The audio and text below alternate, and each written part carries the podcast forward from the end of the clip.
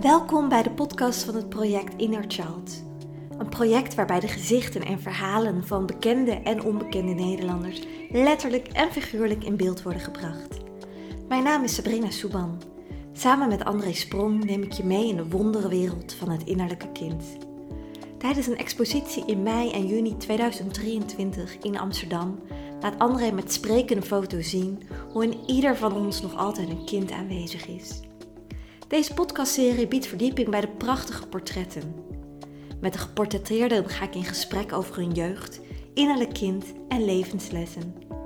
Daarnaast neem ik je alleen of met andere experts mee in de achtergrond van het innerlijk kind. In de podcast van vandaag ga ik eh, in gesprek met Lisette van Loenen. Lisette is lichaamsgericht therapeut. Dankjewel dat je tijd hebt gemaakt, Lisette. Je hebt een hele volle agenda. Ja, klopt. Ik heb een volle agenda. Ja, maar het is echt eh, zo fijn om hier, uh, ja, hier te zijn. Dankjewel voor deze plek. Heel graag gedaan. Jij weet heel veel over het innerlijk kind. En ik zou vandaag graag met jou willen inzoomen specifiek op, op het stuk van wat triggert zo'n innerlijk kind nou eigenlijk um, in, je, in je volwassenheid. Het woord trigger is misschien een beetje ingewikkeld voor mensen. Van, hè, wat is dat nou eigenlijk? Wat is de definitie een beetje voor jou die daaraan vasthangt? Nou, het is, het is ja, eigenlijk uh, is het een, situatie van buitenaf die je uh, herinnert aan een gevoel of een situatie die je eerder hebt meegemaakt. En um, ja, als je dit linkt aan het innerlijk kind, is eigenlijk hè, het innerlijk kind is eigenlijk een stukje in jou dat uh, toen je jong was en je de wereld begon te ontdekken, uh, nooit gekregen heeft wat het eigenlijk nodig had. En heeft dus, iedereen dat? Oh. Uh, vaak wel, ja. ja. Het is, uh, ieder, ieder mens komt, komt ter wereld als individu. Hè, en ouders proberen heel veel te geven vanuit henzelf, zoals, zoals zij dat ook weer hebben geleerd.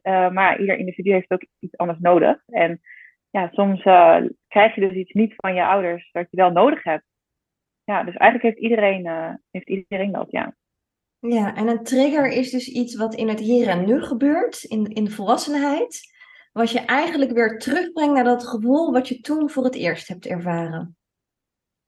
Ja, en dat is bijvoorbeeld, om een voorbeeld te geven, dus bijvoorbeeld als je op welke manier dan ook werd afgewezen, of uh, dat je uh, geen erkenning kreeg, of dat je gemanipuleerd werd, of dat je alleen gezien werd onder bepaalde voorwaarden dat je helemaal niet gezien uh, en gehoord werd. En nou, voor een kind is dat, is dat onveilig. En uh, onveiligheid wordt in je systeem eigenlijk opgeslagen om dit in latere situaties hè, te vermijden. Uh, en dat gaat eigenlijk ja, heel automatisch. Daar hoef je zelf niks aan te doen als kind. Dat is gewoon hoe je systeem werkt. En ja, als je dus kind onveilig hebt, hebt meegemaakt, en dat kan dus langdurig zijn, maar dat kan ook kort zijn, uh, goed, dan, ja, dan slaat je systeem dus alles in de situatie op. Um, zoals in beeld, als in uh, een scenario. En ja, dus bijvoorbeeld als je helde en je werd ervoor gestraft, of er werd vaak vervelend op gereageerd, uh, dan slaat je systeem dat op als in huilen mag niet. En je lichaam gaat er dan alles aan doen om, ja, om die tranen die je, die je voelt in te houden. En als je dus nooit later leert dat het wel oké is om te huilen, dan zal dat altijd, ja, zal het altijd met elkaar verbonden zijn eigenlijk. En uh, dus, al de, dus de lading die je opslaat van het niet mogen huilen, dus alle keren waarin je je tranen hebt ingehouden, uh, die wordt opgeslagen in je lijf. En elke keer dus als je in een situatie in het nu terechtkomt waarin je voelt ik moet huilen, maar het mag niet, wordt die lading aangeraakt. En dat is eigenlijk de trigger die je voelt. En is daar altijd een actieve herinnering bij? Iets waar je nog werkelijk bewust van bent als je terugdenkt aan je jeugd? Zeker niet. Nee, absoluut niet. Uh, het kan ook zijn, uh, triggers die, die herken je vaak aan sensaties in je lichaam. En ja, dat is voor iedereen anders. En de een heeft bijvoorbeeld heel veel herinneringen, de ander heeft helemaal geen herinneringen. het, lichaam, het lichaam herinnert trouwens eigenlijk alles nog. Dus uh, wat er in je, als er in je hoofd geen dus, hè, herinneringen zijn, uh, kan dat ook doordat je lichaam of je systeem eigenlijk dat heeft weggestopt. Uh, dus dat het de zaakjes gewist wordt. Um, maar het lichaam weet alles nog. En teruggaan hè, naar die gevoelens uit het verleden. Dus je, een trigger voel je vaak altijd. Ehm, ja, dus dat is eigenlijk wat er dan wordt aangeraakt. En je zegt een trigger voel je. En Mhm. nou weet ik dat een heleboel mensen vaak zeggen, nou ik zit vooral heel veel in mijn hoofd, ik voel niet zoveel. Ehm, Ja. Is het er dan ook op het moment dat je niet bewust bent van dat wat er in je lijf gebeurt? Niet voelen is ook een, eh, is ook een, een, eigenlijk een, ja, een beschermingsmechanisme. Want als je getriggerd wordt, dan gaat je lichaam in, in beschermingsmodus, hè, in overlevingsmodus. Het gaat je beschermen, want hè, dat is gevaar, dus het moet beschermd worden. Dus eh, mensen die, je kan dus ook chronisch in een, in een, ehm, ja, in een beschermingsmodus eigenlijk zijn, waarin voelen in, in general eigenlijk, in het algemeen, heel erg eh, lastig is. Misschien heb je wel als kind zoveel gevoeld, eh, maar mocht het niet, of was het niet, hè, begreep je jezelf niet, werd het niet begrepen, dus dat eigenlijk het hele voelen niet was, toegestaan. Dus, dat, dus als je heel veel voelt, of hebt gevoeld, dat het juist een trigger kan zijn waarin je dus niets voelt. Dat is mooi wat je, wat je benoemt. Het niet voelen is eigenlijk dus al eh, gelinkt Ja. aan het innerlijk kind. Zeker, niet voelen kan ook een reactie zijn, is, is een trigger eigenlijk. Ja, want vaak is het zo, eh, wat is dan ook niet voelen? Dat is ook weer voor iedereen anders. Want eh, vaak is het zo dat de mensen die, die ik zie, die zeggen dan, maar ik kan niet voelen. Totdat we gaan, gaan kijken van wat, want niet voelen is ook voelen. Dus kijken wat, wat ervaar je dan als je niet voelt. En vaak komen ze dan uit op een bepaalde leegte. En leegte is ook, als je daar, hè, daarin duikt, in die leegte, dan liggen daar zoveel emoties onder, die het lichaam eigenlijk gewoon wegstopt, omdat het dan bijvoorbeeld dus niet geraakt kan worden. Of dat, hè, dat is eigenlijk gewoon puur, puur bescherming. Dus niet voelen, dat is een vorm van een trigger. Zijn er nog andere triggers die je kunt benoemen die je vaak eh, ziet bij anderen? Ehm, ja, eh, zeker. Ja, triggers zijn eigenlijk, komen altijd eh, naar voren, bij mij dan vaak, hè, in, in, uh, tenminste bij de mensen die ik begeleid, in, in emoties. Dus als ik een vraag stel over een situatie, dan, en ze hebben daar niet per se een herinnering aan, of wel, hè, dat is voor iedereen weer anders, uh, dan wordt er vaak een, hè, een emotie geraakt in hun lijf. Uh, een emotie die hen doet herinneren aan een situatie, ofwel met hun hoofd ofwel met hun lijf. Uh, ofwel, hè, dat kan angst zijn, dat kan boosheid zijn, dat kan verdriet zijn, dat kan frustratie zijn. Eigenlijk de hele range aan emoties kunnen, kunnen triggers zijn. Tenminste, daarin kan je ze herkennen. En vinden triggers dan vaak plaats in interactie met een ander? Of kan, kun je ook getriggerd worden op het moment dat je denkt, nou, uh, de buitenwereld kan me gestolen worden, ik ga ergens een hutje op, een, op de hei leven? Zeker, je kan door jezelf getriggerd worden, ja. Um, maar meestal worden triggers door andere mensen hè, veroorzaakt, de zaakjes. Uh, omdat het uh, een, uh, ja, vooral, vooral in relaties trouwens. Vooral in relaties komen triggers heel erg, heel erg naar boven. Omdat je dan een nauwe band met iemand krijgt, hè, waar je ook um, hè, je geeft en je neemt. En in dat proces van verbinding, hè, je bent voor het eerst verbonden met je beide ouders. Dat uh, of verzorgers. Hè? Het is maar net uh, wie jou hebben opgevoed. maar voor het eerst verbind je met twee mensen. En, en die, ja, dat is een hele, hele, hele sterke verbinding. En die komt het meest in de buurt bij de verbinding in de relatie. En daar komen dus een heleboel triggers naar boven. Dus dat wordt heel vaak inderdaad door mensen van buitenaf ja, veroorzaakt, die triggers. En is het dan goed juist om, om met iemand in een relatie te zijn die jou heel vaak triggert. Want het geeft een kans om hè, iets aan te kijken in jezelf. Of zeg je in een relatie is het eigenlijk uh, fijner om te zijn met iemand die jou wat minder triggert? Nou, het heeft allebei voordelen. Het is natuurlijk heel fijn om niet getriggerd te worden, want dan voel je je prima, dan voel je je goed. Hè? Een trigger is vervelend. Triggers zijn heel naar om te ervaren. Dus als er iemand in je buurt is die je de hele tijd triggert, is dat vervelend. Ervaar je dat als naar. Um, hè, want je wil eigenlijk triggers vermijden. Dus wat dat betreft zou iemand waarmee je in een relatie bent, die jou de hele tijd triggert, vervelend zijn. Aan de andere kant is uh, het getriggerd worden heel erg een heel goed teken eigenlijk. Hè? De sensatie is vervelend, maar het is een goed teken, want het legt iets bloot. Hè? En dan is het maar net of je ernaar wil kijken. Even heel ja, zweverig gezegd, wil je het aankijken of niet? Ehm, maar het bewustzijn ervan dat er iets gebeurt in jou, betekent dus ook dat je iets, hè, dat je iets opmerkt in jezelf. En als je iets opmerkt, dan kun je er iets mee. Dus triggers zijn eigenlijk. Ehm, ja, de ervaring is naar, maar ze zijn positief, want dan kun je er iets mee. Dus als je ze opmerkt, als je merkt, ik word getriggerd door, door mijn vriend, door mijn vriendin, of gewoon überhaupt in het leven. Uh, ja, dat is vervelend, maar het is wel heel erg mooi, want op die manier wordt er wel iets blootgelegd wat aandacht nodig heeft. Hè? En dat is ook weer uh, terug te brengen naar het innerlijk kind. Eigenlijk is dat het stukje wat nog niet geheeld is in jou, omdat het geen ruimte heeft gekregen, omdat het niet heeft gekregen wat het nodig had. En um, ja, is dat eigenlijk, wordt het als volwassene wordt het weer blootgelegd. En kun je daar dus iets mee doen. Dus het is eigenlijk, ja, ik vind triggers altijd heel uh, positief. Dat is ja, iets heel positiefs, sorry. Nou, ik denk dat het voor een heleboel mensen misschien best wel dubbel is om te horen. Hè? Want waarom zou je iets willen ervaren wat naar is? Dat voelt waarschijnlijk voor een heleboel mensen ook tegen natuurlijk. Zo van, hé, hey, iets is naar, daar moet je juist bij vandaan bewegen. Uh, maar je zegt ook, je kunt het dan gaan aankijken en dan kun je er iets mee. En wat bedoel je daarmee? Mm kun je er iets mee? Wat is daar dan het resultaat van? Van waarom zou je het willen? Goeie, goeie vraag, inderdaad. Uh, triggers is eigenlijk uh, een, een teken van onveiligheid. je lichaam voelt zich onveilig als het in een bepaalde situatie is als het een bepaalde reactie van iemand anders krijgt, uh, dat herinnert je lichaam eigenlijk van onveiligheid, aan onveiligheid. Um, en je lichaam hè, denkt nog steeds, of je systeem eigenlijk, denkt nog steeds dat het in die onveilige situatie is. Dat dat nog steeds de waarheid is. Uh, daarom wordt het aangenomen als waarheid. Hè? Dus ik mag niet huilen bijvoorbeeld, hè, wat ik in het eerdere voorbeeld noemde. Um, want dan word ik afgewezen. Dat is dan, als je daar niet tussen haakjes mee doet, uh, is dat in je volwassen leven nog steeds de waarheid.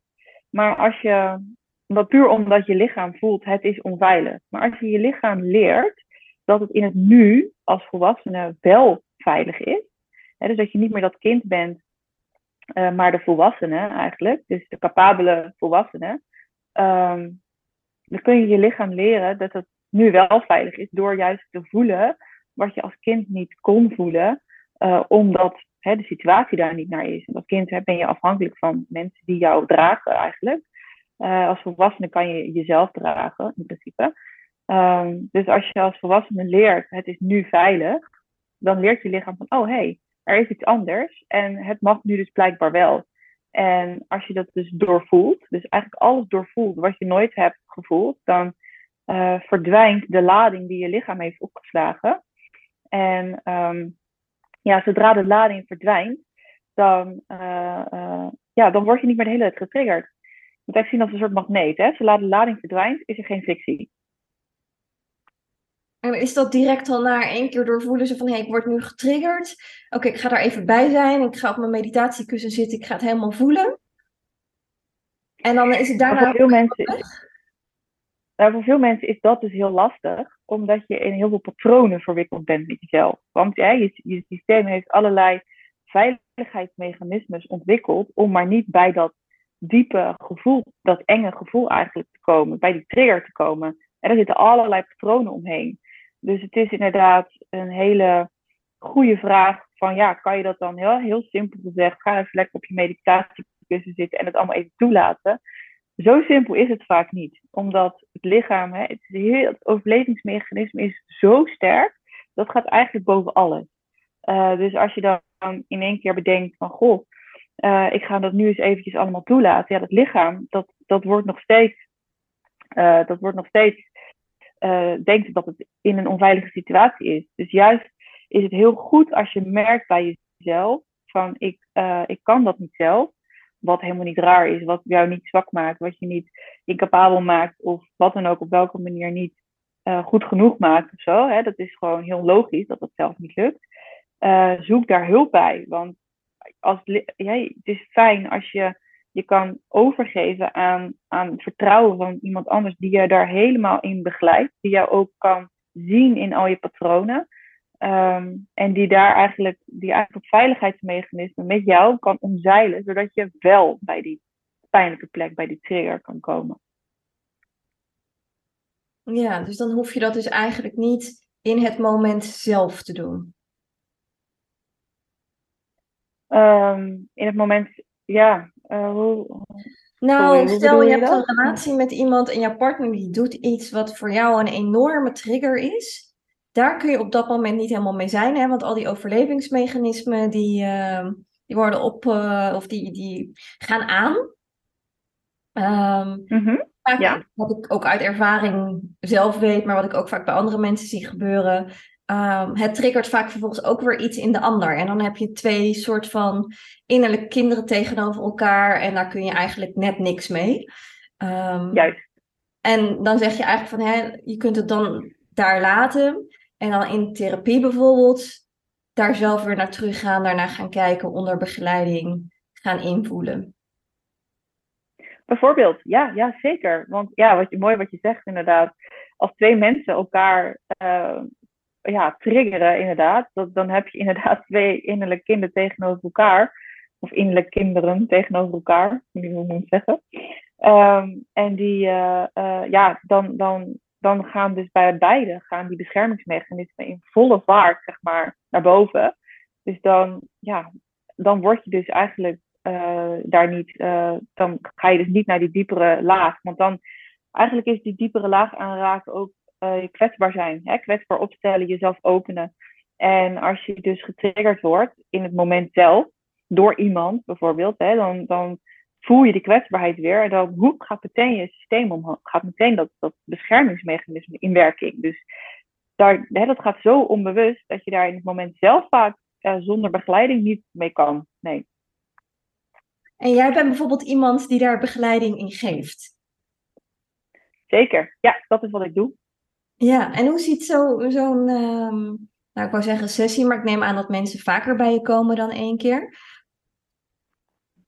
Ja, klopt. Ze komen uh, heel af en toe is er nog iemand die, die een losse sessie wil. Dat is eigenlijk niet, meer, niet echt meer wat ik doe, omdat een traject gewoon heel erg belangrijk is hierin. Um, omdat op die manier leer je, um, leer je je patronen kennen. Hè? Dus wat ik zei, het begint ergens bij een pijnlijke plek in jezelf, die ooit is ontstaan, door welke voor situatie dan ook. Daaromheen zitten allerlei mechanismes die ervoor zorgen dat die pijnlijke plek beschermd wordt. En dat, is, dat kan soms zo uitgebreid zijn dat je helemaal verstrikt raakt in een soort, ja, in een web van allerlei patronen, van emoties. En dus dat, dat het steeds, hè, dat het iets, iets heel groots en uitgebreid wordt. Uh, waar je, waardoor je zelf niet meer bij kan bij dat, bij dat pijnlijke stuk. Maar dat pijnlijke stuk wil gevoeld worden. Dat pijnlijke stuk wil gezien worden. Hè? Dat is eigenlijk, dat is heel mooi ook. Dat is eigenlijk dat stukje, dat, dat kindstuk, dat innerlijk kind wat daar in een hoekje aan het huilen is en troost nodig heeft. Daar wil je bij. Dat, dat is wat je wil aanraken. Uh, maar door al die, al die patronen, al die overtuigingen over jezelf, alles wat je meegemaakt hebt, wat je gehoord hebt, uh, wat je, dat, hè, dat zorgt er allemaal voor dat dat stukje eigenlijk niet wordt aangeraakt, omdat het onveilig voelt om daar te komen. Um, en juist in zo'n traject, in een traject bij mij dan, um, ga ja, gaan we op die manier je lichaam leren dat het veilig is in het nu. Um, sowieso ook alle patronen, hè, die komen dan allemaal langs. Want ja, je wordt getriggerd in het traject. Het is niet iets wat ik actief aan het doen ben. Hè. Ben van, goh, ga je nu eens even lekker triggeren. Maar dat is iets wat gewoon gebeurt doordat ik vragen stel, doordat, we, doordat je gaat voelen. Um, en zo kom je eigenlijk steeds laagje voor laagje dichter, dichter, dichter bij dat punt van hè, de diepte eigenlijk in jezelf. En ja, daar komen dan zulke sterke ladingen emoties, die ervoor zorgen dat uh, waar, ja, waar alles in je leven waar je nu mee te maken hebt, begint ik ga zo aan jou vragen van, hey, waar kunnen mensen uh, hier meer over vinden? Want ik denk dat het voor een heleboel mensen interessant is. Maar ik wil daarvoor nog één andere vraag stellen. Um, stel iemand hoort dit en denkt, oh ja, triggers, ja, die heb ik wel. Um, wat kun je doen op het moment dat je getriggerd wordt, om dus te voorkomen dat je direct zo in zo'n enorm overlevingsmechanisme terechtkomt? Super mooi ook dat je het vraagt, want dat is, dat is, dat is heel helpend voor jezelf en dit is echt oefenbaar kunt. Uh, maar als je op het moment dat je dus getriggerd wordt, is het dat je van jezelf ziet dat je getriggerd wordt. dus dat je ziet van jezelf, het gebeurt nu. Ik voel me nu kwetsbaar. Ik voel me nu, uh, uh, ik voel de pijn in mezelf. Um, ik voel dat ik, uh, in de, ik voel dat ik me naar voel. de ander doet iets met mij of er gebeurt iets in mij. en dat gedeelte zien van jezelf, dus eigenlijk zien van, ik voel me kwetsbaar en ik word getriggerd. En um, dat gebeurt omdat ik misschien, misschien weet je waar het door komt, misschien niet. Dat is niet nodig voor dit gedeelte hoor. maar gewoon alleen zien dat er iets gebeurt in jou, wat je doet herinneren, misschien in het verleden. Hè, dat er iets gebeurt in jou uh, waarin je emoties voelt. Um, of het nou een herinnering is of niet. Volgens mij doe je, hem al, noem je hem al heel goed. Het gaat over met compassie kijken naar dat wat er gebeurt. In plaats van jezelf gaan afstraffen. Ah, ja, goeie. Ja, goeie. Oh ja, zo kan het ook wel inderdaad. Zo kan ik het ook wel uh, brengen. Ja, ja. Oh ja. Naar het compassie kijken. En hij zei, ja, ik ben super lang gestopt hoor. Als mensen dit nu zo hebben gehoord, dan denk ik, nou, ik wil wel aan de slag met mijn eigen innerlijke kind triggers. En wat jij zo vertelt, Lisette, dat spreekt me wel aan. Waar kunnen ze meer vinden over jou en over je werkwijze? Ik deel heel veel uh, op mijn Instagram-account. Dat is, uh, nou ja, Instagram uh, .com slash Lisette van Loenen. Dat is met een Z dubbel T E. Um, en uh, daarnaast heb ik ook een website. Daar deel ik eigenlijk meer vooral uh, ja, wat het inhoudt, traject, uh, klein beetje achtergrond. Dus als je echt nu al denkt van nou, ik wil heel graag een traject bij jou aangaan, dan kan je gewoon via mijn website kan je contact met me zoeken. Als je graag meer dingen wil lezen, want ik deel hier heel veel over, ook echt heel breed deel ik over trauma, over triggers, um, over overlevingsmechanismes, beschermingsmechanismes. Dat doe ik dan vooral op, uh, op Instagram. Dus volg me daar uh, vooral als je, als je daar meer over wil weten. Ja, super waardevol wat je daar deelt. Ik zal ook allebei de linkjes even in de podcastomschrijving zetten. Dan kunnen mensen dat net wat makkelijker uh, terugvinden. Top. Dankjewel, Lisette. Heel graag gedaan. Dankjewel dat ik, dat ik ja, hier mocht zijn en hierover mag vertellen. Ik denk dat het iets is wat ja, super mooi ook. Gewoon jullie project. En super mooi dat dat, dat, dat de wereld ja, in is nu en dat mensen daarin getriggerd worden. Ja, dat, dat hopen we tenminste. We hopen dat het mensen aan het denken zet. En zo'n gesprek als dit, dat draagt eraan bij. Dus nou ja, heel fijn. Op Instagram horen wij graag van je hoe je deze aflevering hebt ervaren. We zien je graag terug op onze Instagram pagina project laagstreepje innerchild. Daarnaast zijn wij ook nog op zoek naar mensen die model willen staan voor onze expositie. Kijk voor meer informatie op onze website www.projectinnerchild.nl